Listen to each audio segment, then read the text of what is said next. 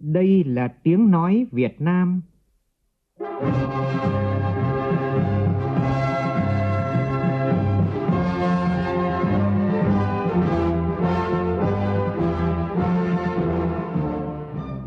là tiếng nói Việt Nam, phát thanh từ Hà Nội, thủ đô nước Cộng hòa xã hội chủ nghĩa Việt Nam.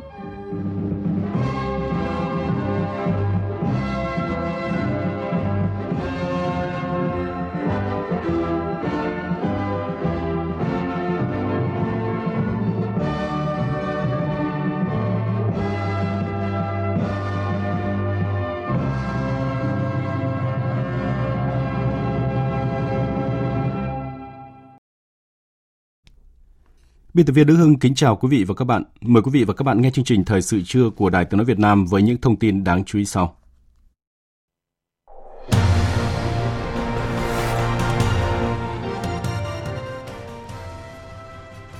Thủ tướng Phạm Minh Chính chủ trì lễ đón chính thức và hội đàm với Thủ tướng Cộng hòa Séc Petr Fiala và đoàn đại biểu cấp cao Cộng hòa Séc thăm chính thức nước ta. Chủ tịch Quốc hội Vương Đình Huệ hội đàm với Chủ tịch Quốc hội Cuba Esteban Lajo Hernandez và có nhiều hoạt động trong chuyến thăm cấp nhà nước tới Cộng hòa Cuba. Tại các địa phương đang diễn ra hoạt động chào mừng Ngày sách và Văn hóa đọc Việt Nam 2023. Chỉ còn 1 phần 3 thời gian trong kế hoạch 180 ngày hành động gỡ thẻ vàng từ Ủy ban châu trước đợt thanh tra lần thứ tư, các ngành chức năng và địa phương chạy nước rút với nhiều giải pháp quyết liệt. Trong phần tin thế giới, NATO để ngỏ cơ hội gia nhập khối cho Ukraine chuẩn bị gói viện trợ quân sự mới. Tàu du lịch vũ trụ của SpaceX phát nổ trong lần phóng thử nghiệm đầu tiên.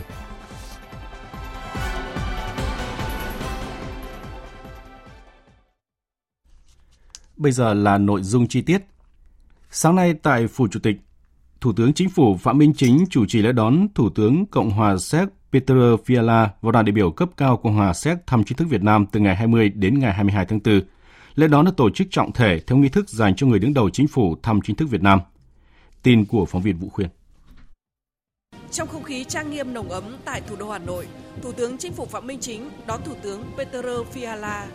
Thủ tướng Chính phủ Phạm Minh Chính và Thủ tướng Peter Fiala cùng bước lên bục danh dự. Dưới quốc kỳ hai nước, quốc thiều hai nước đã được cử lên.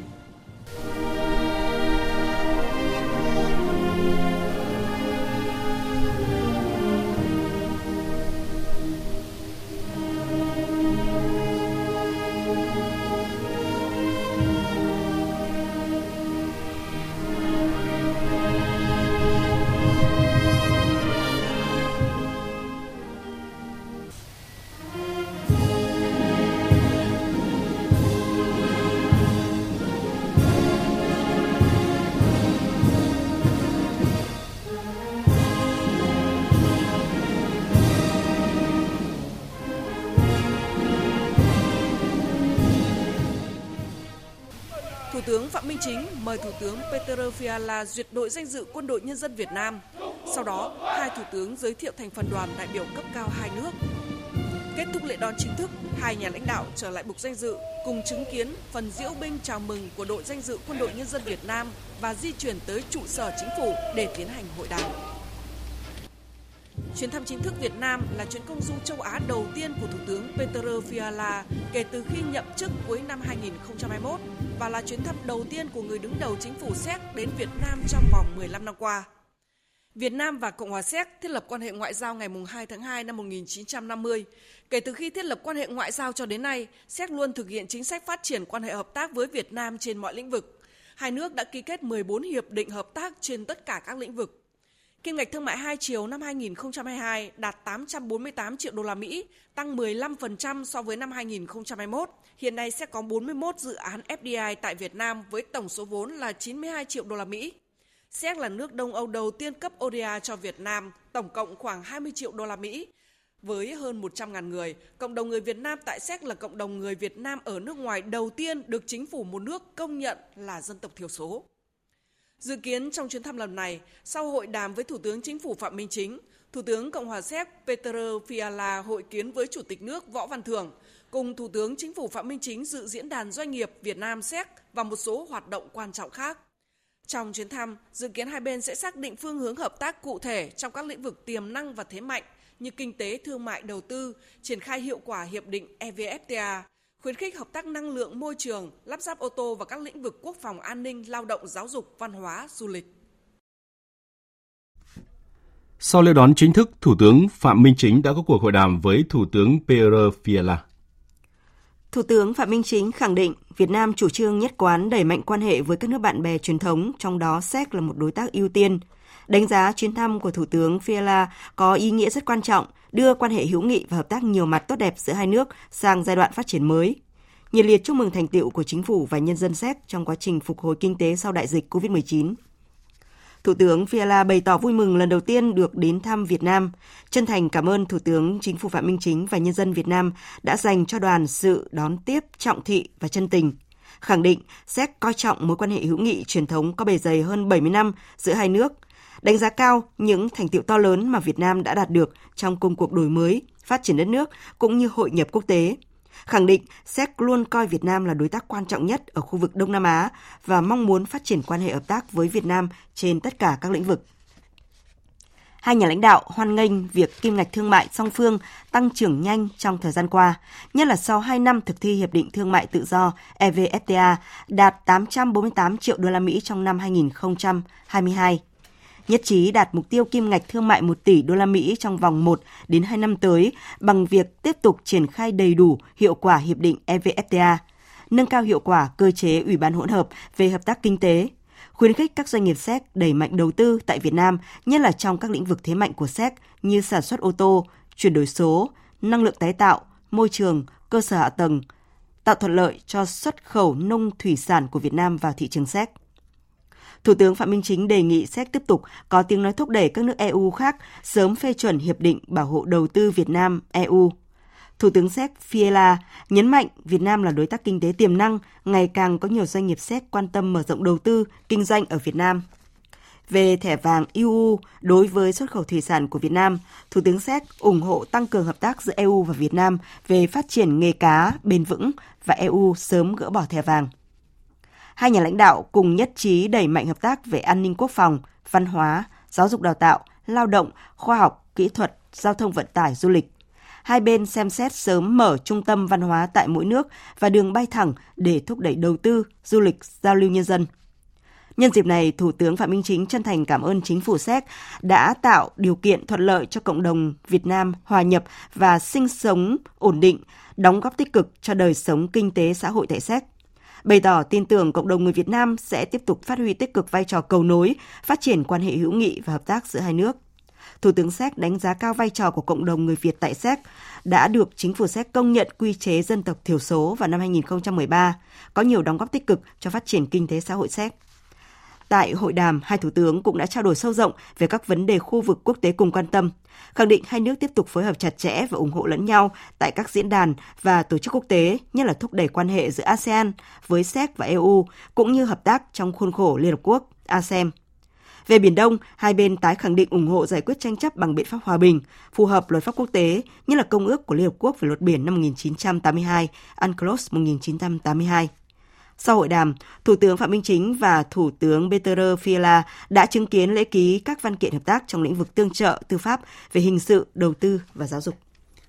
Thưa quý vị và các bạn, Việt Nam và Cộng hòa Séc là hai quốc gia có mối quan hệ truyền thống gắn bó từ lâu đời. Mối quan hệ này đã và đang được nhân dân hai nước dày công vun đắp và trở thành tài sản vô giá của hai dân tộc. Hơn 70 năm thiết lập quan hệ ngoại giao là minh chứng sống động nhất cho mối quan hệ hữu nghị truyền thống tốt đẹp, hợp tác bền vững trên nhiều lĩnh vực giữa Việt Nam và Cộng hòa Séc. Chuyến thăm của Thủ tướng Cộng hòa Séc tới Việt Nam có ý nghĩa vô cùng đặc biệt, mang lại triển vọng mới thúc đẩy hơn nữa quan hệ song phương, đặc biệt trong lĩnh vực kinh tế. Phản ánh của phóng viên Đài tiếng nói Việt Nam thường trú tại Cộng hòa Séc phần nào rõ hơn nhận định này. Đại sứ Thái Xuân Dũng cho biết, chuyến thăm lần đầu tiên của Thủ tướng Séc Fiala tới Việt Nam sau khi nhậm chức là minh chứng rõ nhất cho mong muốn củng cố mối quan hệ hữu nghị truyền thống giữa hai nước. Chuyến thăm của Thủ tướng Séc Fiala là chuyến thăm đầu tiên của Thủ tướng sau khi nhậm chức đến Việt Nam. Chuyến thăm sẽ tạo tiền đề chính trị quan trọng trong việc là thúc đẩy quan hệ hợp tác nhiều mặt giữa Việt Nam và Séc, có phần à, nâng tầm cái hiệu quả hợp tác hai nước lên một cái tầm cao mới, nhất là trong lĩnh vực kinh tế. Chuyến thăm của Thủ tướng Séc được kỳ vọng thúc đẩy quan hệ hợp tác song phương giữa hai nước lên một tầm cao mới, đặc biệt trong lĩnh vực kinh tế thương mại, đầu tư và quốc phòng. tổng kim ngạch thương mại giữa Việt Nam Cộng hòa Séc năm 2022 đạt hơn 2,34 tỷ đô la Mỹ, tăng 12,5% so với số liệu cùng kỳ năm 2021. Tính đến tháng 2 năm nay, Cộng hòa Séc đã có 41 dự án đầu tư vào Việt Nam với tổng số vốn đăng ký đạt 92,38 triệu đô la Mỹ, đứng thứ 50 trong tổng số 142 nước và vùng lãnh thổ có đầu tư trực tiếp nước ngoài vào Việt Nam. Đánh giá về sự phát triển tích cực này, ông Milot Kusi, Chủ tịch Hiệp hội hữu nghị Séc Việt cho rằng các sản phẩm của người Việt Nam tại Cộng hòa Séc đã và đang khẳng định được vị trí, chất lượng và được nhiều người Séc quan tâm. Nhiều sản phẩm của các bạn đã xuất hiện ở các cửa hàng siêu thị trung tâm thương mại tại Séc. Văn hóa ẩm thực của Việt Nam cũng đã hội nhập sâu rộng và để lại ấn tượng tốt đẹp với người dân Séc. Mặc dù dịch bệnh xung đột hiện tại đã làm ảnh hưởng đến sự phát triển hợp tác giữa hai nước, tuy nhiên với truyền thống quan hệ hữu nghị tốt đẹp thời gian qua, tôi cho rằng mối quan hệ hợp tác này sẽ tiếp tục phát triển hơn nữa trong thời gian tới. Với một cộng đồng người Việt đông đảo tới gần 100.000 người và được công nhận là dân tộc thiểu số tại Cộng hòa Séc, đây cũng là nhân tố quan trọng, là cầu nối hữu nghị vô cùng đặc biệt để thúc đẩy hơn nữa sự gắn kết và góp phần tăng cường củng cố quan hệ hữu nghị hợp tác trên nhiều lĩnh vực khác nhau giữa hai nước, nhất là trong các hoạt động đầu tư thương mại giữa hai quốc gia. Ông Nguyễn Duy Nhiên, Chủ tịch Hội người Việt Nam tại Cộng hòa Séc bày tỏ. Chúng tôi hy vọng rằng ờ, trong những thời gian tới luôn luôn có những cái cuộc ờ, thăm giữa các cái các cái đoàn thăm cao cấp của hai nước. Từ cái đó cũng tạo điều kiện cho cộng đồng chúng tôi có càng thêm những cái niềm tin để chúng tôi cống hiến cho đất nước sở tại và cũng luôn luôn hướng về quê hương đất nước. Một trong cái mà chúng tôi kỳ vọng lớn nhất đó là làm sao để hai nước nâng cao được cái thương mại, cái xuất nhập khẩu và cái đầu tư giữa hai nước để nâng cao cái cán thân thương mại để tạo điều kiện cho đôi bên cùng phát triển kinh tế vì quyền lợi của quốc gia. Có thể nói, với mối quan hệ hữu nghị truyền thống, sự gắn kết bền vững giữa hai dân tộc cùng với ý chí và quyết tâm của lãnh đạo và nhân dân hai nước đã, đang và sẽ là tiền đề vững chắc để thúc đẩy hơn nữa quan hệ hữu nghị truyền thống phát triển ngày càng sâu rộng, bền vững trong giai đoạn mới, tương xứng với tiềm năng, lợi ích của hai quốc gia và nguyện vọng của nhân dân hai nước Việt Nam và Cộng hòa Séc. Sáng 20 tháng 4 theo giờ địa phương tại trụ sở Quốc hội Cuba, thành phố La Habana đã diễn ra lễ đón trọng thể Chủ tịch Quốc hội Vương Đình Huệ và đoàn đại biểu cấp cao Quốc hội nước ta. Ngay sau lễ đón, Chủ tịch Quốc hội Vương Đình Huệ đã tiến hành hội đàm với Chủ tịch Quốc hội Chính quyền Nhân dân và Hội đồng Nhà nước Cuba Esteban Lazo Hernández. Phóng viên Lê Tuyết thông tin. Chủ tịch Quốc hội hai nước nhất trí thời gian tới tiếp tục phối hợp chặt chẽ tăng cường trao đổi đoàn các cấp, duy trì thường xuyên các cơ chế hợp tác gồm hội thảo lý luận giữa hai đảng, ủy ban liên chính phủ, tham khảo chính trị giữa hai bộ ngoại giao, đối thoại chính sách giữa hai bộ quốc phòng và triển khai hiệu quả cơ chế hợp tác liên nghị viện giữa hai quốc hội đã được thiết lập nhân dịp này. Hai bên cũng nhất trí sẽ tiếp tục ủng hộ các chính sách hỗ trợ doanh nghiệp tăng cường đầu tư và các lĩnh vực phù hợp với nhu cầu, điều kiện và năng lực của mỗi nước – triển khai hiệu quả các dự án phát triển sản xuất lúa gạo, ngô, thủy sản tại Cuba, đồng thời tiếp tục hóa các lĩnh vực hợp tác trọng điểm như công nghệ sinh học, y tế, xây dựng hạ tầng du lịch, tiếp tục tăng cường trao đổi kinh nghiệm về công tác lập pháp và giám sát, chia sẻ kinh nghiệm về quản lý vĩ mô, tài chính, ngân hàng tiền tệ, đổi mới doanh nghiệp nhà nước và các lĩnh vực hai quốc hội cùng quan tâm, qua đó góp phần củng cố và làm đa dạng hóa, hiệu quả hơn nữa quan hệ đặc biệt và hợp tác toàn diện Việt Nam-Cuba hai nhà lãnh đạo nhấn mạnh tầm quan trọng và nhất trí phối hợp chặt chẽ liên quan đến các hoạt động kỷ niệm 60 năm ngày thành lập Ủy ban Cuba đoàn kết với miền Nam Việt Nam vào tháng 9 năm 1963, 50 năm lãnh tụ Fidel Castro lần đầu tiên thăm Việt Nam và tới vùng giải phóng miền Nam Việt Nam tại thành phố Santiago de Cuba và tại tỉnh Quảng Trị, Quảng Bình – qua đó tiếp tục vun đắp phát triển hơn nữa mối quan hệ hữu nghị đoàn kết đặc biệt mẫu mực thủy chung giữa hai nước, di sản quý báu do Chủ tịch Hồ Chí Minh và lãnh tụ Fidel Castro đặt nền móng. Chủ tịch Quốc hội Vương Đình Huệ thay mặt lãnh đạo Đảng, Nhà nước và nhân dân Việt Nam cũng đã thông báo quyết định tặng nhân dân Cuba anh em một món quà là 5.000 tấn gạo, trao tượng trưng máy tính bảng tặng Quốc hội, Hội đồng nhân dân các cấp của Cuba. Quốc hội ta tặng 300 máy tính bảng. Hai nhà lãnh đạo cũng đã chứng kiến lễ ký và trao các văn kiện hợp tác như thỏa thuận về thành lập cơ chế hợp tác liên nghị viện giữa hai quốc hội, bản ghi nhớ hợp tác trong lĩnh vực giữa một số bộ ngành hai nước. Nhân dịp này, Chủ tịch Quốc hội Vương Đình Huệ đã thay mặt lãnh đạo Đảng Nhà nước trao tặng Chủ tịch Quốc hội Esteban Lazo Hernandez huân chương Hồ Chí Minh và tặng huân chương hữu nghị cho một số đồng chí lãnh đạo Quốc hội Cuba vì những đóng góp tích cực trong việc thúc đẩy quan hệ hữu nghị đoàn kết đặc biệt Việt Nam Cuba. Tối cùng ngày, theo giờ địa phương, Chủ tịch Quốc hội Vương Đình Huệ, Chủ tịch Quốc hội Cuba Esteban Lazo Hernández đã dự chương trình văn hóa nghệ thuật chào mừng thành công của kỳ họp đặc biệt Quốc hội khóa 10 Cuba, kỷ niệm 50 năm lãnh tụ Fidel Castro Ruz lần đầu tiên thăm Việt Nam và tới vùng giải phóng miền Nam Việt Nam, kỷ niệm 60 năm ngày thành lập đoàn Ủy ban đoàn kết với miền Nam Việt Nam, tiền thân của Hội hữu nghị Việt Nam Cuba ngày nay và hướng tới kỷ niệm 63 năm thiết lập quan hệ ngoại giao giữa hai nước 1960-2023. Chiều qua theo giờ địa phương tại Cung Cách mạng Cuba ở thủ đô La Habana, Chủ tịch Quốc hội Vương Đình Huệ đã hội kiến lãnh tụ cách mạng Cuba, Đại tướng Raúl Castro Ruz và Bí thư thứ nhất, Chủ tịch Cuba Miguel Díaz-Canel. Tại cuộc hội kiến, Đại tướng Raúl Castro Ruz và Bí thư thứ nhất, Chủ tịch Cuba Miguel Díaz-Canel đánh giá cao phát biểu của Chủ tịch Quốc hội Vương Đình Huệ tại phiên họp đặc biệt đầu tiên của Quốc hội Cuba khóa 10, thể hiện sự chân thành, hữu nghị, quan hệ đặc biệt đoàn kết thủy chung giữa hai nước,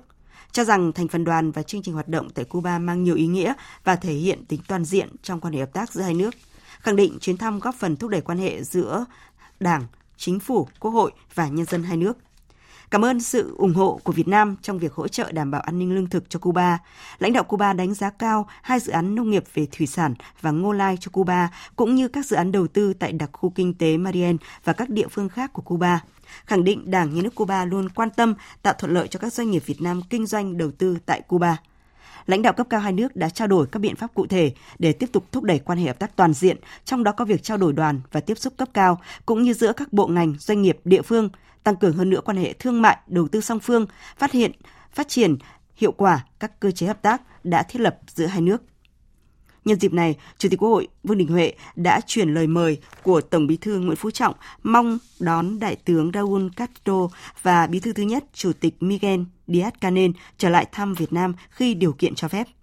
Hai bên cũng đã trao đổi về các vấn đề quốc tế và khu vực cùng quan tâm, nhất trí tiếp tục tham vấn, phối hợp chặt chẽ và ủng hộ lẫn nhau tại các tổ chức quốc tế và diễn đàn đa phương mà Việt Nam và Cuba là thành viên, nhất là tại Liên Hợp Quốc và phong trào không liên kết. Cũng chiều qua theo giờ địa phương tại thủ đô La Habana, Cuba, Chủ tịch Quốc hội Vương Đình Huệ đã hội kiến Thủ tướng Cuba Manuel Marrero Cruz. Chủ tịch Quốc hội Vương Đình Huệ đã chuyển lời thăm hỏi thân tình và thư chúc mừng của Thủ tướng Chính phủ Phạm Minh Chính tới Thủ tướng Mario Cruz nhân dịp đồng chí được bầu giữ chức cương vị Thủ tướng Cuba. Chủ tịch Quốc hội Vương Đình Huệ khẳng định Quốc hội Việt Nam sẽ tiếp tục hợp tác chặt chẽ với Quốc hội Cuba nhằm tạo điều kiện thuận lợi cho các doanh nghiệp hai nước tăng cường quan hệ kinh tế, thương mại, đầu tư, phát triển tương xứng với quan hệ chính trị tốt đẹp giữa hai nước, đúng theo tinh thần, chỉ đạo và mong muốn của các đồng chí lãnh đạo cấp cao hai nước. Thủ tướng Cuba cảm ơn những tình cảm chân thành nồng nhiệt mà đoàn cấp cao của Quốc hội Việt Nam cũng như cá nhân Chủ tịch Quốc hội Vương Đình Huệ dành cho chính phủ và nhân dân Cuba.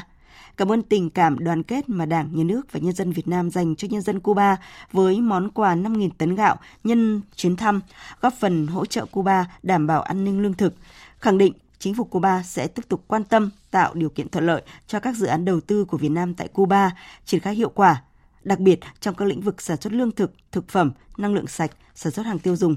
Đồng thời thống nhất hai chính phủ sẽ tiếp tục đôn đốc triển khai các biện pháp tăng cường quan hệ tác song phương về kinh tế, thương mại và khoa học công nghệ được phê duyệt tại các kỳ họp Ủy ban Liên Chính phủ hàng năm. Trong khuôn khổ chuyến thăm sáng nay theo giờ Việt Nam tại thủ đô La Habana đã diễn ra lễ đổi tên công viên Hòa Bình thành công viên Hồ Chí Minh và gắn biển thân thế sự nghiệp của người. Của người. Chủ tịch Quốc hội Vương Đình Huệ tham dự buổi lễ. Phóng viên Lê Tuyết tiếp tục thông tin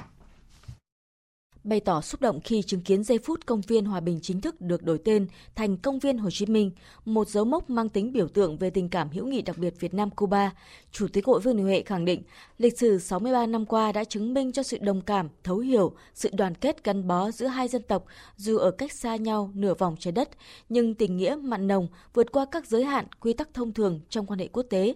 Đó là mối quan hệ đồng chí anh em mẫu mực thủy chung đã được Chủ tịch Hồ Chí Minh và Chủ tịch Fidel Castro cùng các lãnh tụ cách mạng tiền bối và các thế hệ lãnh đạo hai nước dày công vun đắp. Tôi tin tưởng rằng công viên Hồ Chí Minh cũng sẽ là điểm vui chơi, tham quan, giải trí mang nhiều ý nghĩa tại thủ đô La Habana để bất cứ ai đến đây đều có thể bày tỏ sự tưởng nhớ và sự kính trọng sâu sắc đối với vị lãnh tụ Việt Nam, danh nhân văn hóa thế giới, người đã đặt nền móng cho sự gắn kết giữa hai dân tộc Việt Nam và Cuba, đồng thời để giáo dục thế hệ trẻ hai nước kế thừa, tiếp tục gìn giữ và vun đắp cho mối quan hệ anh em đồng chí đoàn kết đặc biệt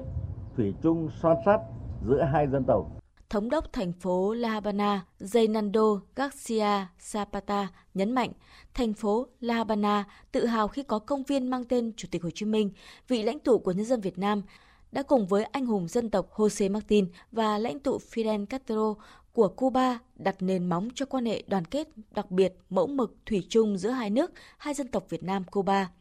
Thống đốc thành phố La Habana cũng cho biết, ngày 19 tháng 5 tới, người dân Cuba sẽ có các hoạt động ý nghĩa tại công viên Hồ Chí Minh để tưởng nhớ anh hùng dân tộc Jose Martin và kỷ niệm ngày sinh của Chủ tịch Hồ Chí Minh. Thời sự VOV, nhanh, tin cậy, hấp dẫn. Chương trình thời sự trưa tiếp tục với các tin đáng chú ý khác.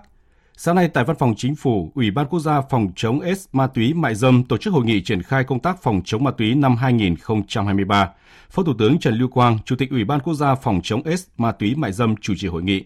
Tham dự hội nghị có các phó chủ tịch ủy ban, lãnh đạo một số bộ ngành và địa phương. Phóng viên Minh Hường đưa tin.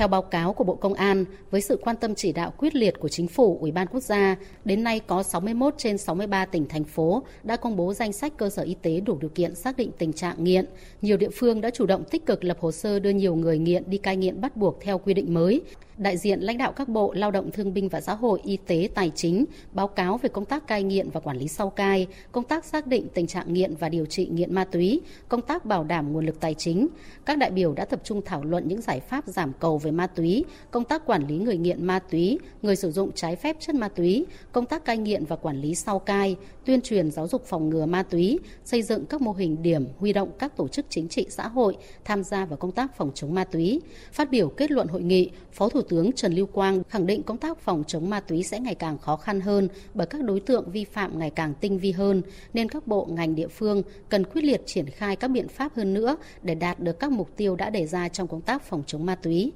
Nguyên tắc chung là chúng ta phải quyết liệt hơn, trách nhiệm hơn. Cái thứ hai là đúng vai, việc ai nấy làm. Cũng nói thật lòng các đồng chí là trách nhiệm các địa phương ở đây lớn lắm. Và cái thứ ba là những việc gì làm ngay là làm liền, không có chờ những việc gì đủ cơ sở để chúng ta làm làm ngay và tăng cường kiểm tra giám sát. Sáng nay tại Hà Nội, Học viện Chính trị Quốc gia Hồ Chí Minh tổ chức lễ phát động Ngày sách và Văn hóa đọc Việt Nam lần thứ hai năm 2023. Phóng viên Lại Hoa đưa tin. Đây là hoạt động thiết thực góp phần tạo lập và xây dựng không gian văn hóa trường đảng, xây dựng môi trường trao đổi học thuật, lý luận chính trị, đổi mới sáng tạo,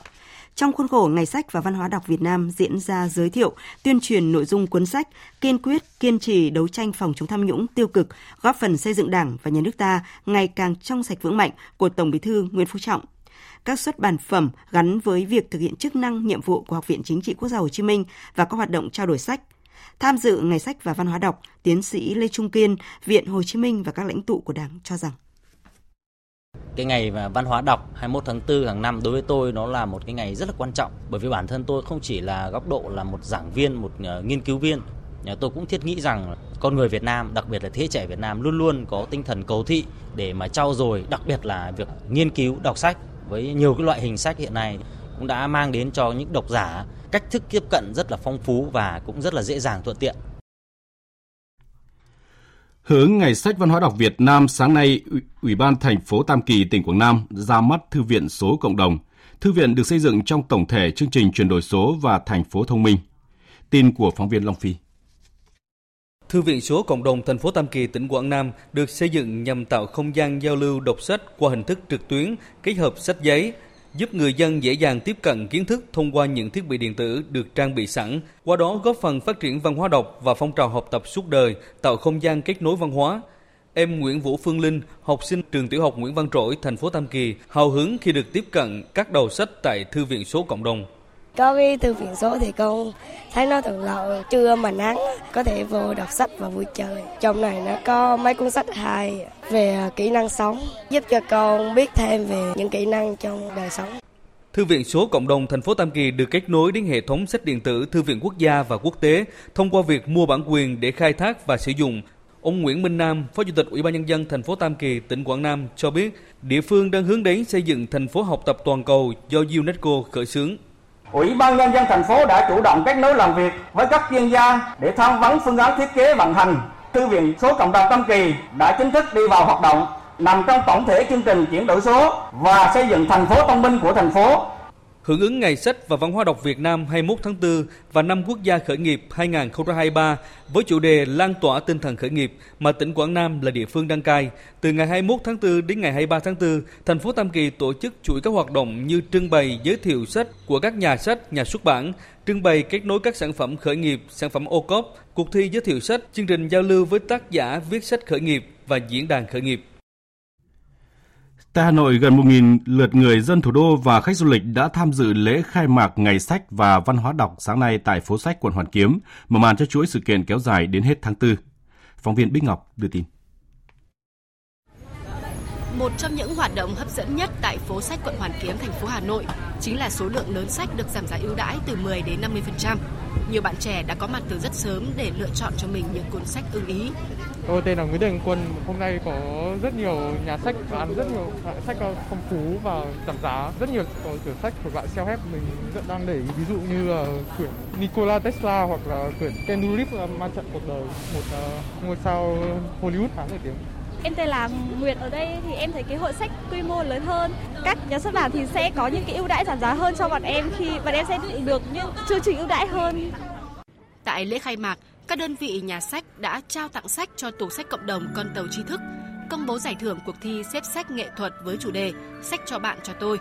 Trao giải cuộc thi vẽ theo nội dung cuốn sách em yêu, biểu diễn sân khấu hóa các tác phẩm văn học vân vân. Cùng với các hoạt động giao lưu tọa đàm giới thiệu sách, những hoạt động văn hóa giải trí được đưa vào phố sách đều đã được chọn lọc, sao cho có thể góp phần làm phong phú đời sống tinh thần của du khách khi đến với phố sách, khơi gợi cảm hứng để tìm hiểu sâu hơn nữa về những giá trị văn hóa. Tỉnh Quảng Trị đang trong những ngày nắng nóng gay gắt, nguy cơ cháy rừng ở mức cao. Ngành chức năng và các địa phương có rừng của tỉnh đang triển khai các biện pháp phòng chống cháy rừng. Tin của cộng tác viên Nguyên Bảo tại miền Trung. Xã Hưng Hiệp, huyện Đắk Rông, tỉnh Quảng Trị có hơn 14.100 hecta rừng, trong đó khoảng 9.000 hecta rừng tự nhiên. Chủ động phòng chống cháy rừng mùa khô, ông Hồ Văn Sinh, Chủ tịch Ủy ban nhân dân xã Hưng Hiệp, huyện Đắk Rông cho biết, xã kiện toàn ban chỉ huy bảo vệ phát triển rừng của xã thành lập 7 tổ đội quân chúng bảo vệ rừng, mỗi tổ 10 người tham gia bảo vệ rừng, kịp thời phòng chống chữa cháy rừng. Ban hành quyết định kiện toàn tổ cập nhật diễn biến rừng chốt chặn bảo vệ rừng tại nhà trạch lũ thôn Nhà Dạ, xã nghiệp với thời gian là 3 tháng từ ngày mùng 3 tháng 3 đến ngày 3 tháng 6 nên tuyên truyền vận động cho người dân hiểu đặc biệt là vùng mùa khô không tác động không phá rừng rồi không đột nương làm rẫy từ đó dân nhận thức được cái vai trò bảo vệ phòng cháy chữa cháy rừng của người dân nâng lên thì công tác bảo vệ rừng tốt hơn. Tỉnh Quảng Trị có hơn 248.000 hecta rừng, trong đó 127.000 hecta rừng tự nhiên, còn lại là rừng trồng, chủ yếu là keo và thông nhựa. Đây là hai loại cây trồng rất dễ cháy, người dân thường xuyên vào rừng khai thác lâm sản, nguy cơ xảy ra cháy rừng rất lớn. Năm nay, được dự báo nắng nóng gay gắt hơn, Ủy ban nhân dân tỉnh Quảng Trị yêu cầu các ngành chức năng tăng cường các biện pháp bảo vệ rừng, phòng chống cháy rừng mùa khô. Các chủ rừng tăng cường kiểm soát chặt quá trình xử lý thực bì để trong rừng, bố trí lực lượng thường xuyên, phát hiện sớm và sẵn sàng chữa cháy khi phát lửa, tránh để cháy lan diện rộng. Trước khi chuyển sang phần tin thế giới là những thông tin thời tiết đáng chú ý. Theo Trung tâm Khí tượng Quốc gia, trong 24 đến 48 giờ tới, ở các tỉnh phía Tây Bắc Bộ, khu vực Thanh Hóa đến Phú Yên tiếp tục có nắng nóng và nắng nóng gay gắt, có nơi đặc biệt gay gắt, với nhiệt độ cao nhất phổ biến từ 36 đến 39, có nơi trên 40 độ. Khu vực Nam Bộ cũng nằm trong cảnh báo nắng nóng, với nhiệt độ cao nhất phổ biến từ 35 đến 36, có nơi trên 36 độ. Ở phía Đông Bắc Bộ, trong đó có thủ đô Hà Nội, hôm nay trời nắng, đêm nay không mưa, với nhiệt độ cao nhất khoảng 31 đến 35 độ. Dự báo ngày mai nhiệt độ cao nhất có thể từ 35 đến 36, có nơi trên 36 độ. Cảnh báo nắng nóng gay gắt có nơi đặc biệt gay gắt ở các tỉnh phía Tây Bắc Bộ, khu vực Thanh Hóa đến Phú Yên và các tỉnh thuộc phía Đông Bắc Bộ có khả năng kéo dài đến ngày 23 tháng 4. Sau đó từ ngày 24 tháng 4 nắng nóng sẽ dịu dần. Riêng khu vực Nam Bộ nắng nóng còn có khả năng kéo dài trong nhiều ngày tới.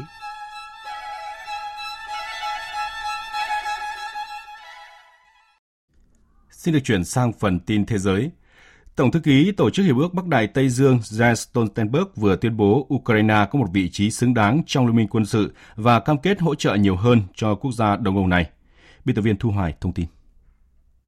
Năm 2008, các thành viên của NATO đã cam kết sẽ kết nạp Ukraine và tại cuộc gặp ngày hôm qua với Tổng thống Ukraine Volodymyr Zelensky, Tổng thư ký NATO Jens Stoltenberg đã một lần nữa nhắc lại lời hứa đó. Tổng thống Ukraine Zelensky chắc chắn sẽ nêu vấn đề về tư cách thành viên NATO, cũng như các bảo đảm an ninh. Đây sẽ là vấn đề hàng đầu trong chương trình nghị sự của Hội nghị Thượng đỉnh NATO vào tháng 7 tới tại Vilnius, tương lai của Ukraine trong đại gia đình châu Âu Đại Tây Dương. Tương lai của Ukraine là trong NATO. Tất cả các đồng minh đều đồng ý về điều đó.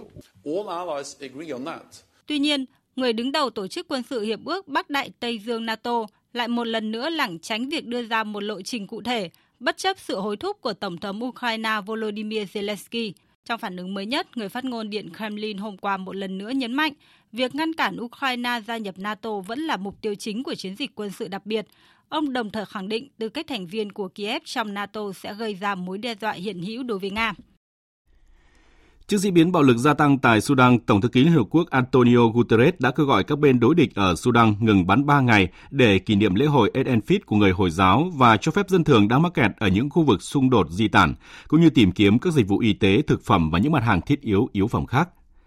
Trong một diễn biến liên quan, một quan chức Mỹ xác nhận Lầu Năm Góc đang chuẩn bị tăng cường số lượng lớn binh sĩ đến căn cứ của quân đội Mỹ ở nước này ở Djibouti trong trường hợp phải triển khai một cuộc sơ tán cuối cùng khỏi Sudan giữa lúc các phe phái đối địch đang tiếp tục giao tranh tại thủ đô Khartoum.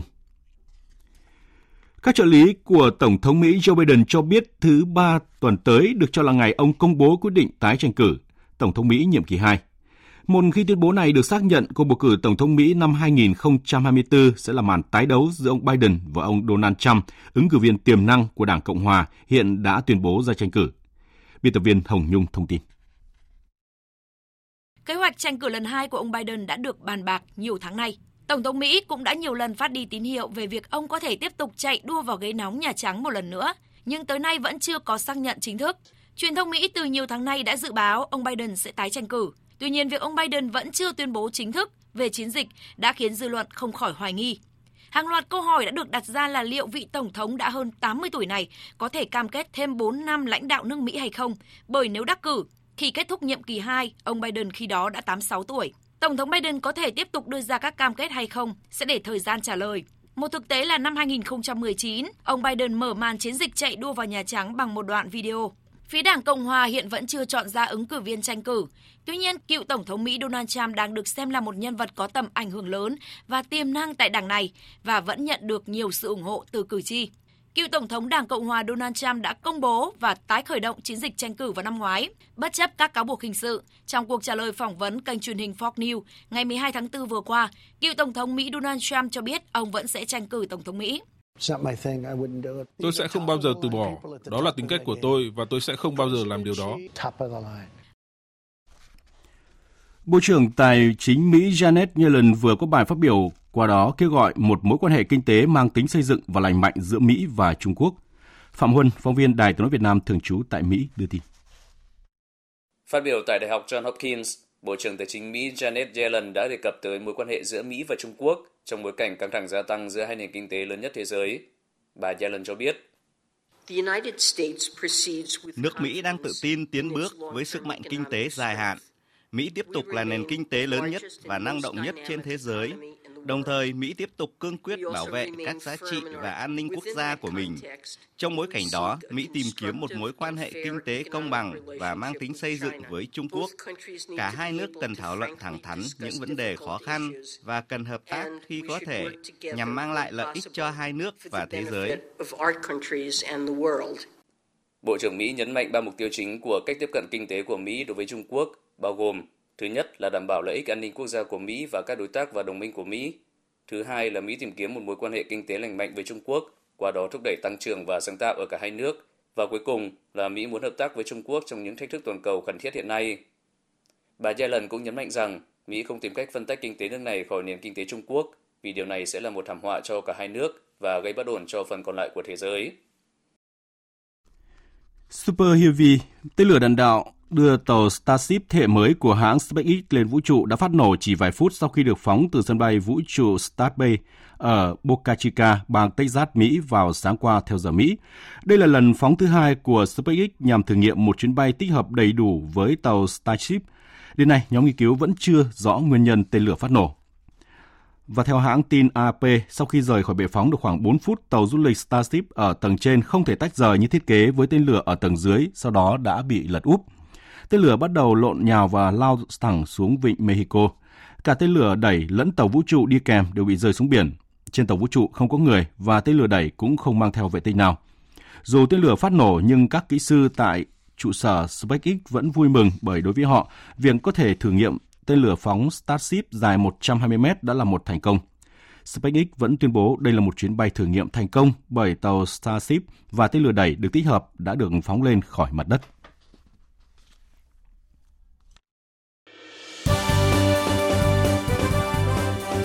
Thời sự tiếng nói Việt Nam. Thông tin nhanh. Bình luận sâu. Tương tác đa chiều.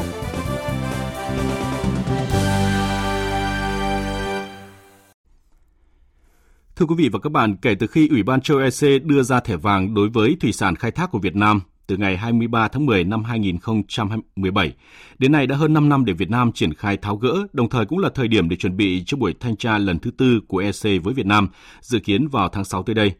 Trong hơn 100 ngày qua, chính phủ và các bộ ngành địa phương đã quyết liệt với quyết tâm cao nhất để quản lý và ngăn chặn tình trạng tàu cá vi phạm vùng biển nước ngoài. Tuy nhiên, đến nay vẫn ghi nhận tình trạng vi phạm. Điều này cho thấy để gỡ được thẻ vàng của Ủy ban châu Âu không chỉ là quyết tâm hành động của các bộ ngành mà còn phụ thuộc vào chính ngư dân, người trực tiếp khai thác hàng ngày trên biển để hướng đến một nghề cá phát triển bền vững. Phóng viên Thu Duyên và Hà Phương vừa có chuyến công tác cùng lực lượng cảnh sát biển kiểm tra và thực hiện quy định IUU tại một số vùng biển khu vực Vịnh Bắc Bộ và khu vực biển miền Trung sẽ cùng trao đổi về vấn đề này. Vâng, à, xin chào quý vị thính giả đang nghe đài. Vâng, xin chào quý vị thính giả. Vâng. À, thưa chị Thu Duyên và chị Hà Phương, hai chị vừa có chuyến công tác cùng đoàn tuần tra liên hợp giữa cảnh sát biển tại khu vực Vịnh Bắc Bộ và vùng biển miền Trung. Qua chuyến tuần tra này thì lực lượng chức năng đã đánh giá như thế nào về việc chấp hành các quy định pháp luật của ngư dân trong việc ờ, khai thác đánh bắt cá thời gian qua và trước hết thì xin mời chị Hà Phương ạ. À, vâng, khác với những cái chuyến tuần tra trước thì uh, tham gia chuyến tuần tra liên hợp lần này có thêm đại diện của các đơn vị đó là Bộ Chỉ huy Bộ đội Biên phòng uh, và Sở Nông nghiệp và Phát triển Nông thôn của 9 tỉnh thành phố ven biển từ Quảng Ninh đến Quảng Bình, uh, Chi cục Kiểm ngư vùng 1, Trung tâm phối hợp tìm kiếm cứu nạn hàng hải khu vực 1. Sự kết hợp này đã giúp cho các lực lượng ờ, chức năng và chính quyền địa phương có cái nhìn thực tế về tình hình khai thác của ngư dân địa phương mình trên biển. Ờ, qua quá trình ờ, công tác thì lực lượng ờ, chức năng cho biết ý thức chấp hành pháp luật về phòng chống khai thác IUU bà con ngư dân đã được nâng lên rõ rệt. Tuy nhiên, dù tình trạng tàu cá và ngư dân vi phạm vùng biển nước ngoài bước đầu được ngăn chặn, song vẫn còn tiềm ẩn nhiều nguy cơ. Đáng chú ý là nhóm tàu cá khai thác xa bờ, khai thác tại vùng biển giáp danh với nước ngoài, đôi khi vẫn mất kết nối tín hiệu giám sát hành trình trên biển. Vậy còn việc chấp hành của ngư dân vùng biển miền Trung thì sao thưa chị Thu Duyên ạ? À, vâng, à, thưa anh à, Đức Hưng, à, trong chuyến à, thực tế cuộc à, tuần tra kiểm tra liên ngành do Bộ Tư lệnh Vùng Cảnh sát Biển 2 à, phối hợp cùng lực lượng biên phòng, à, chi cục thủy sản, à, chi cục kiểm ngư, à, các tỉnh Quảng Nam, Quảng Ngãi, Quảng Trị, Thừa Thiên Huế, thành phố Đà Nẵng và Bình Định. Và sau 10 ngày phối hợp à, liên ngành à, thực hiện à, tuần tra kiểm soát thực thi trên biển trong cái phạm vi vùng biển mà đơn vị à, được giao quản lý từ Quảng Trị đến Bình Định à, cho thấy rằng là các cơ quan đã kiểm tra được ờ, gần 50 lượt tàu cá với khoảng ờ, 300 ngư dân đang hoạt động trên biển và đa số các ngư dân đã chấp hành các cái quy định. Bên cạnh đó thì còn có một số ngư dân chưa chấp hành. À, qua đây thì cơ quan chức năng cũng đã kết hợp ờ, giữa việc tuần tra kiểm soát với việc tuyên truyền pháp luật, động viên cũng như là hỗ trợ bà con ngư dân để yên tâm vươn khơi bám biển. Thực tế cho thấy trong lần kiểm tra cuối năm ngoái, Ủy ban châu EC đã có báo cáo kết luận và thông tin những hạn chế còn tồn tại. Phía EC ghi nhận những nỗ lực của Việt Nam trong thời gian qua cũng như tinh thần sẵn sàng tiếp tục cải thiện và sự cởi mở của Việt Nam đối với các khuyến nghị của EC. Khung pháp lý của Việt Nam hiện toàn diện phù hợp với các tiêu chuẩn quốc tế, tuy nhiên việc thực thi còn nhiều hạn chế và không đồng đều. Qua thực tế kiểm tra tại tỉnh Khánh Hòa, EC đánh giá cao sự phối hợp tốt giữa các cơ quan chức năng tham gia chống khai thác IUU Giám sát đội tàu đã được cải thiện, tuy nhiên số lượng các trường hợp mất kết nối vẫn còn cao và cần có sự quan tâm đặc biệt từ các cơ quan chức năng của Việt Nam. Sự khác biệt giữa các tỉnh khiến hệ thống kiểm soát vẫn chưa đủ để ngăn chặn hiệu quả thủy sản có nguồn gốc từ khai thác IUU. Một trong những tồn tại được Ủy ban châu EC chỉ ra cũng như chị Hà Phương vừa cho biết là vẫn còn một số tàu cá mất thiết bị giám sát hành trình.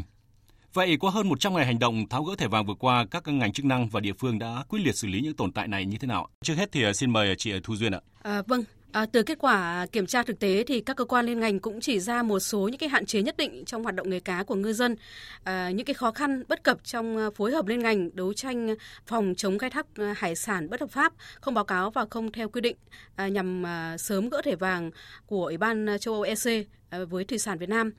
À, qua đây thì các cơ quan chức năng cũng đã um, nêu một số những cái tồn tại đó là cơ quan chịu trách nhiệm chính để mà xảy ra các cái vi phạm chống khai thác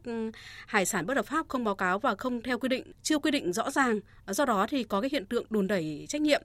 Và bên cạnh đó thì sự phối hợp trong công tác quản lý tàu cá của các địa phương và cơ quan chức năng uh, chưa thực sự hiệu quả. À, việc xử phạt các cái trường hợp vi phạm ờ, chưa đảm bảo tính gian đe và việc trao đổi thông tin, ờ, rút kinh nghiệm trong ờ, chống khai thác hải sản bất hợp pháp, không báo cáo và không theo quy định giữa các liên ngành thì có cái thời điểm còn chưa chủ động.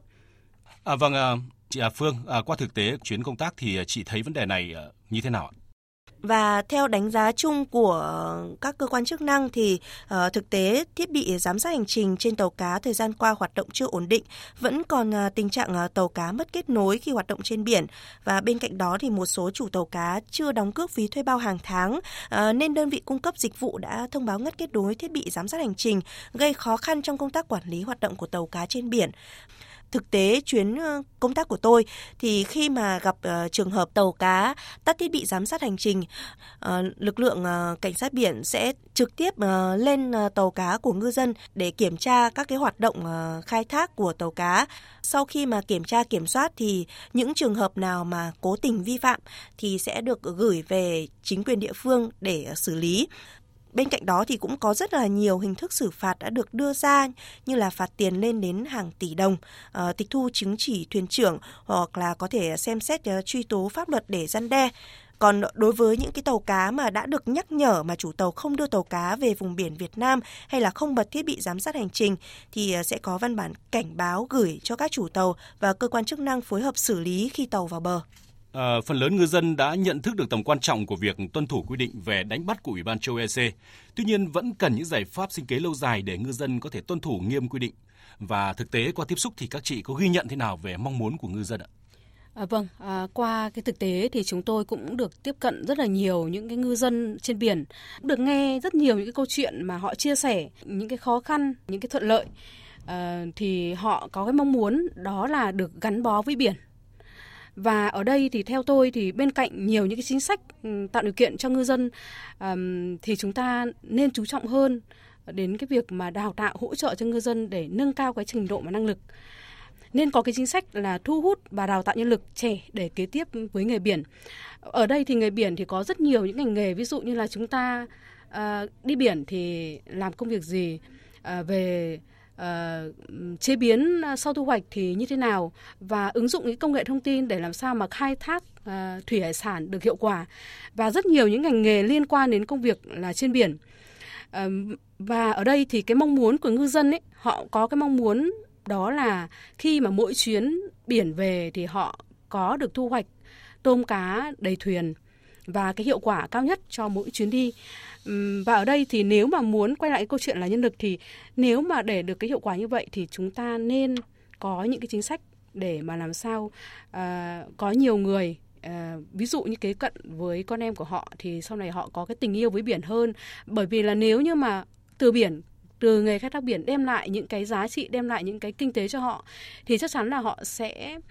uh, quay lại và để mà bám biển. Thưa quý vị và các bạn, dự kiến tháng 6 năm nay, đoàn thanh tra của Ủy ban châu Âu sẽ đến Việt Nam kiểm tra lần thứ tư. Lần kiểm tra tới đây có tính chất rất quan trọng trong việc gỡ thẻ vàng cho ngành thủy sản Việt Nam. Việt Nam gỡ được thẻ vàng hay không, điều này không chỉ là quyết tâm hành động của các bộ ngành và các địa phương, mà còn phụ thuộc vào chính ngư dân, những người trực tiếp khai thác hàng ngày trên biển để hướng đến một nghề cá phát triển bền vững. Một lần nữa xin được cảm ơn phóng viên Thu Duyên và Hà Phương với những thông tin vừa rồi. Thưa quý vị và các bạn, dự kiến tháng 6 năm nay, đoàn thanh tra của Ủy ban châu Âu sẽ đến Việt Nam kiểm tra lần thứ tư. Lần kiểm tra tới đây có tính chất rất quan trọng trong việc gỡ thẻ vàng cho ngành thủy sản Việt Nam. Việt Nam được gỡ thẻ vàng hay không, điều này không chỉ là quyết tâm hành động của các bộ ngành và các địa phương, mà còn phụ thuộc vào chính ngư dân, những người trực tiếp khai thác hàng ngày trên biển để hướng đến một nghề cá phát triển bền vững. Một lần nữa xin được cảm ơn phóng viên Thu Duyên và Hà Phương với những thông tin vừa rồi. Và tiếp tục chương trình thời sự trưa nay là trang tin đầu tư tài chính và bản tin thể thao trang tin đầu tư tài chính. Các biên tập viên Thành Trung và Xuân Lan kính chào quý vị và các bạn. Thưa quý vị và các bạn, sáng nay cả giá vàng thế giới và giá vàng trong nước trong xu thế tăng. Cụ thể, giá vàng thế giới đang giao dịch ở mức 2.005,3 đô la Mỹ một ounce, tăng 10,9 đô la Mỹ so với hôm qua. Trong khi đó, giá vàng trong nước cũng tăng khoảng 100.000 đồng một lượng.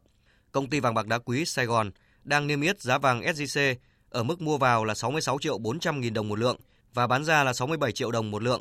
Công ty vàng bạc đá quý Bảo Tín Minh Châu niêm yết giá vàng dòng Thăng Long ở mức mua vào là 55 triệu 790 nghìn đồng một lượng và bán ra là 56 triệu 790 nghìn đồng một lượng. Ngân hàng Nhà nước Việt Nam công bố tỷ giá trung tâm của đồng Việt Nam với đô la Mỹ áp dụng cho ngày hôm nay là 23.634 đồng một đô la Mỹ, giảm 8 đồng một đô la so với hôm qua. Về diễn biến thị trường chứng khoán, phiên giao dịch sáng nay, VN Index giảm 0,98 điểm xuống 1.048,27 điểm. HNX Index tăng 1,25 điểm lên 207,86 điểm. Đầu tư tài chính biến cơ hội thành hiện thực. Đầu tư tài chính biến cơ hội thành hiện thực. Thưa quý vị và các bạn, thị trường bất động sản nước ta đang suy giảm ở hầu hết các phân khúc. Tuy nhiên, với hàng loạt giải pháp tháo gỡ khó khăn của chính phủ từ đầu năm đến nay, niềm tin của các nhà đầu tư dần trở lại. Theo nhận định của các chuyên gia, nếu các chính sách được triển khai hiệu quả, thị trường bất động sản có thể phục hồi vào những tháng cuối năm nay, ghi nhận của phóng viên Thành Trung. Đánh giá về tiềm năng thị trường bất động sản, ông Nguyễn Quốc Anh, Phó Tổng Giám đốc bất động sản.com.vn cho rằng thị trường hiện tại vẫn có nhiều tiềm năng Chúng ta có thể kể đến cái gọi là nghị quyết số 08, nghị định số 33, rồi nghị định số 10, rồi dự thảo thông tư số 16 vân vân. Tất cả trong cái định hướng làm sao để hỗ trợ cho đặc biệt doanh nghiệp, đặc biệt là về phần trái phiếu. Rồi là tập trung vào nhà ở xã hội gói 120.000 tỷ. Tức là những tất cả những gì chúng ta đang kỳ vọng mà chính sách nó đều ra trong quý 1. Cái câu chuyện đặt ra tiếp theo đó là cái việc thực hiện nó như thế nào.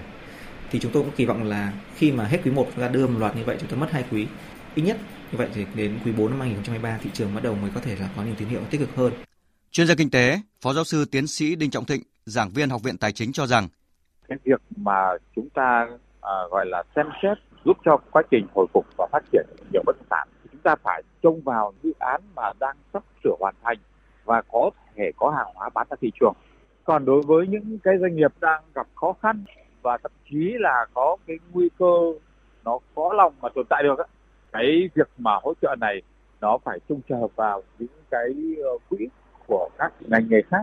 hoặc là các quỹ khác chứ không phải là trông chờ vào cái hỗ trợ vốn của nhà nước.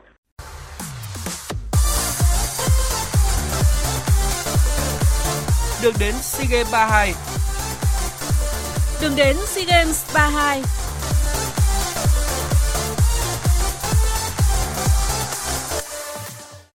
Thưa quý vị và các bạn, chiều qua, lãnh đạo đoàn thể thao Việt Nam dự SEA Games 32 đã quyết định trao trọng trách cầm cờ cho vận động viên bơi Nguyễn Huy Hoàng. Việc Huy Hoàng được lựa chọn không bất ngờ bởi anh là vận động viên nam số 1 của thể thao Việt Nam. Tại SEA Games 32, đội tuyển bơi với 21 thành viên đặt mục tiêu giành từ 8 đến 10 huy chương vàng. Huy Hoàng tiếp tục là mũi nhọn của đội tuyển. Ông Đặng Hà Việt, Tổng cục trưởng Tổng cục Thể dục Thể thao, trưởng đoàn thể thao Việt Nam tham dự SEA Games 32 cho biết. Về người cầm cờ thì chúng tôi cũng đã quyết định chọn kình ngư Nguyễn Huy Hoàng, người đạt 5 huy chương vàng và phá hai kỷ lục SEA Games 31 tại Việt Nam. Và vận động viên Huy Hoàng này cũng đã từng cầm cờ rồi. Thành ra chúng tôi rất là yên tâm về cái việc vận động viên này có thể hoàn thành tốt nhiệm vụ của mình. Chuẩn bị cho SEA Games 32, đội tuyển U22 Việt Nam đang tập huấn tại Bà Rịa Vũng Tàu. Ở những buổi tập gần đây, huấn luyện viên Chuche cho các cầu thủ tập nhiều bài tập phối hợp theo nhóm, đồng thời hướng dẫn các học trò về cách di chuyển, đỡ bóng bước một. Hầu hết các cầu thủ đều lĩnh hội tốt giáo án tập luyện và chiến thuật do huấn luyện viên Chuche đưa ra. Hậu vệ Trần Quang Thịnh cho biết. Thầy đòi hỏi rất là cao về kỹ thuật và chiến thuật. Em nghĩ cái đấy cũng là tốt cho bản thân em để em càng ngày càng phát triển và hoàn thiện hơn và trở thành cầu thủ tốt hơn. Ở những buổi tập tiếp theo, nhà cầm quân người Pháp sẽ triển khai các bài tập về phòng ngự cũng như tấn công. Các cầu thủ sẽ phải nỗ lực nhiều hơn để thích nghi với những chiến thuật đa dạng mà huấn luyện viên Chuche đưa ra. Hậu vệ Lê Văn Đô đến từ câu lạc bộ Công an Hà Nội chia sẻ. Triết lý của huấn luyện viên Philip Chuche thì đá ba nên là khác huấn luyện viên của đội Công an Hà Nội vì ở câu lạc bộ thì bọn em đá bốn thì lên trên đó thì bọn em sẽ thay đổi chiến thuật và thích nghi với lại chiến thuật của huấn luyện viên Philip Chuche. Chiều nay, U22 Việt Nam sẽ đá giao hữu với câu lạc bộ Thành phố Hồ Chí Minh và đá trận tiếp theo gặp Bà Rịa Vũng Tàu vào ngày 24 tháng 4. Sau chiến thắng 4-0 ở trận giao hữu đầu tiên với đội bóng của trường Đại học Thể dục Thể thao Biwako Seikei, đội tuyển bóng đá nữ Việt Nam đã quay lại sân tập và tiếp tục duy trì giáo án chuẩn bị cho SEA Games 32. Hôm qua, hai cầu thủ Hồ Thị Thanh Thảo và Trần Thị Thúy Nga đã sang tới Osaka để hội quân cùng đội tuyển. Trước đó, hai cầu thủ này được huấn luyện viên Mai Đức Trung triệu tập bổ sung từ ngày 2 tháng 4. Theo kế hoạch, đội tuyển nữ Việt Nam sẽ có trận giao hữu tiếp theo gặp câu lạc bộ Cerezo Osaka vào ngày 22 tháng 4. Trận đấu này được tổ chức như một trận chính thức với hai hiệp đấu, mỗi hiệp 45 phút.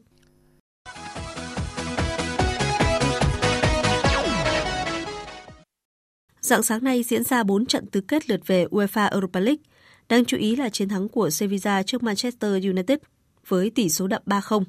Trung cuộc Sevilla đánh bại Man United với tổng tỷ số 5-2 sau hai lượt trận và tiến vào bán kết. Cùng thắng Trung cuộc sau hai lượt trận để đoạt vé vào bán kết còn có Juventus, Roma và Bayer Leverkusen. Tại bán kết, Juventus sẽ đối mặt với Sevilla, còn Roma đọ sức với Bayer Leverkusen.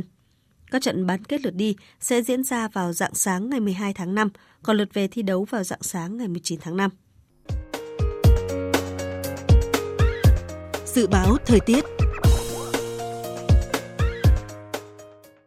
Phía Tây Bắc Bộ chiều nắng nóng và nắng nóng gay gắt có nơi đặc biệt gay gắt, chiều tối và đêm có mưa rào và rông vài nơi, nhiệt độ từ 24 đến 39 độ, có nơi trên 40 độ. Phía Đông Bắc Bộ và Thanh Hóa chiều nắng có nơi có nắng nóng, đêm có mưa vài nơi, nhiệt độ từ 24 đến 34 độ, có nơi trên 35 độ. Khu vực từ Nghệ An đến Thừa Thiên Huế chiều nắng nóng và nắng nóng gay gắt, có nơi đặc biệt gay gắt, chiều tối và đêm có mưa rào và rông vài nơi, nhiệt độ từ 25 đến 28 độ. Khu vực Đà Nẵng đến Bình Thuận phía Bắc chiều nắng nóng và nắng nóng gay gắt, có nơi đặc biệt gay gắt, đêm không mưa. Phía Nam chiều nắng có nơi có nắng nóng, chiều tối và đêm có mưa rào và rông vài nơi. Phía Bắc nhiệt độ từ 25 đến 39 độ, có nơi trên 40 độ. Phía Nam cao nhất có nơi trên 35 độ. Tây Nguyên chiều nắng có nơi có nắng nóng, chiều tối và đêm có mưa rào và rông vài nơi, nhiệt độ từ 22 đến 35 độ. Nam Bộ chiều nắng nóng, chiều tối và đêm có mưa rào và rông vài nơi, nhiệt độ từ 25 đến 36 độ. Khu vực Hà Nội chiều nắng đêm không mưa, gió đông nam cấp 2 đến cấp 3, nhiệt độ từ 25 đến 33 độ. Dự báo thời tiết biển, Bắc Vịnh Bắc Bộ không mưa, tầm nhìn xa trên 10 km, gió Đông Nam đến Nam cấp 4 đến cấp 5.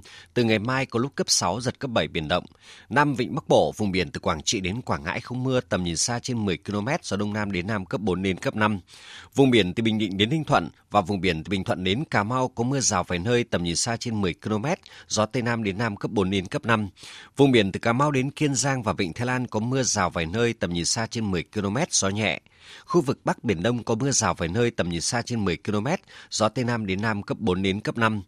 Khu vực giữa Biển Đông và khu vực quần đảo Hoàng Sa thuộc thành phố Đà Nẵng không mưa tầm nhìn xa trên 10 km, gió Tây Nam đến Nam cấp 4 đến cấp 5. Khu vực Nam Biển Đông và khu vực quần đảo Trường Sa thuộc tỉnh Khánh Hòa có mưa rào và rông vài nơi, tầm nhìn xa trên 10 km, gió nhẹ. Quý vị và các bạn đang nghe chương trình Thời sự trưa của Đài Tiếng Nói Việt Nam. Ít phút còn lại của chương trình, chúng tôi xin tóm lược một số tin chính vừa phát sóng. Thủ tướng Phạm Minh Chính sáng nay đã chủ trì lễ đón chính thức và hội đàm với Thủ tướng Cộng hòa Séc Petr Fiala và đoàn đại biểu cấp cao Cộng hòa Séc thăm chính thức nước ta. Trong chuyến thăm dự kiến hai bên sẽ xác định các phương hướng hợp tác cụ thể trong các lĩnh vực có tiềm năng và thế mạnh như kinh tế, thương mại, đầu tư, triển khai hiệu quả hiệp định EVFTA, hợp tác năng lượng, môi trường, lắp ráp ô tô và các lĩnh vực quốc phòng, an ninh, lao động, giáo dục, văn hóa và du lịch tại các địa phương đang diễn ra các hoạt động chào mừng Ngày sách và Văn hóa đọc Việt Nam. Trong đó có các hoạt động đáng chú ý như ra mắt thư viện số cộng đồng, tọa đàm nâng cao giá trị sách giấy in, giảm giá bán sách cùng các hoạt động văn hóa giải trí khác. Tổng thư ký Tổ chức Hiệp ước Bắc Đại Tây Dương Jens Stoltenberg vừa để ngỏ cơ hội cho Ukraine gia nhập khối khi tuyên bố Ukraine có một vị trí xứng đáng trong liên minh quân sự và cam kết hỗ trợ nhiều hơn cho quốc gia Đông Âu này. Tuy nhiên, người đứng đầu Tổ chức Quân sự Hiệp ước Bắc Đại Tây Dương một lần nữa lảng tránh việc đưa ra một thời gian biểu cụ thể, bất chấp sự hối thúc của Tổng thống Ukraine Zelensky. Super Heavy tên lửa đưa tàu Starship thế hệ mới của hãng SpaceX lên vũ trụ đã phát nổ chỉ vài phút sau khi được phóng từ sân bay vũ trụ ở Texas, Mỹ vào sáng qua theo giờ Mỹ. Đây là lần phóng thứ hai của SpaceX nhằm thử nghiệm một chuyến bay tích hợp đầy đủ. Đến nay, nhóm nghiên cứu vẫn chưa làm rõ nguyên nhân tên lửa phát nổ. Tới đây chúng tôi cũng xin kết thúc chương trình Thời sự trưa nay của Đài Tiếng Nói Việt Nam. Chương trình do các biên tập viên Đức Hưng, Minh Châu, Nguyễn Hằng, Thu Hòa cùng kỹ thuật viên Thu Phương phối hợp sản xuất và thực hiện. Chịu trách nhiệm nội dung Lê Hằng.